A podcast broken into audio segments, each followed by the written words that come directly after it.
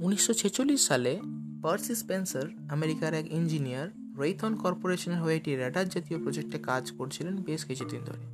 Routine মাফিক একটি vacuum tube পরীক্ষা করতে গিয়ে তিনি হঠাৎই লক্ষ্য করেছিলেন তার পকেটে রাখা চকলেট বার, আপাতমস্তক, গলে জল আর এই হঠাৎ দেখা ঘটনা পরবর্তীকালে জন্ম দেয় মাইক্রোওয়েভ প্রযুক্তির।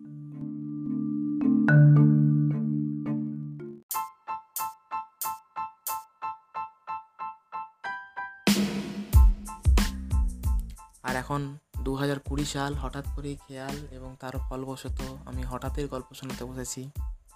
হঠাৎ করে কত কিছুই না হয় বলো।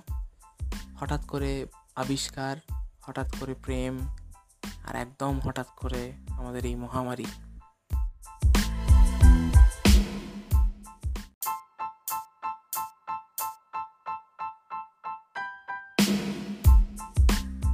আমাদের সববার জীবনে এই ঘটে যাওয়া হঠাৎগুলি বেশ ইন্টারেস্টিং হয় এবং স্মৃতিতে ছাপ ফেলে যায়। তাই নয় কি বন্ধুরা? তোমাদের জীবনে সে হঠাৎগুলি কি? কমেন্ট করে জানাও। আর জানাও, কেমন হয়েছে আমার এই প্রথম প্রচেষ্টা? তোমরা সবাই যে যেখান থেকে শুনছো কমেন্ট করে নিজেদের মন্তব্য জানাও। চেষ্টা করব তোমাদের সবাইকে দারুণ কিছু শোনাবার ও নিজেও শুনবার। তোমাদের সাপোর্ট আর উৎসাহ আমার কাছে ইন্সপিরেশন তাই পাশে থাকো সাপোর্ট করো আর অবশ্যই সাবস্ক্রাইব করো। Stay tuned.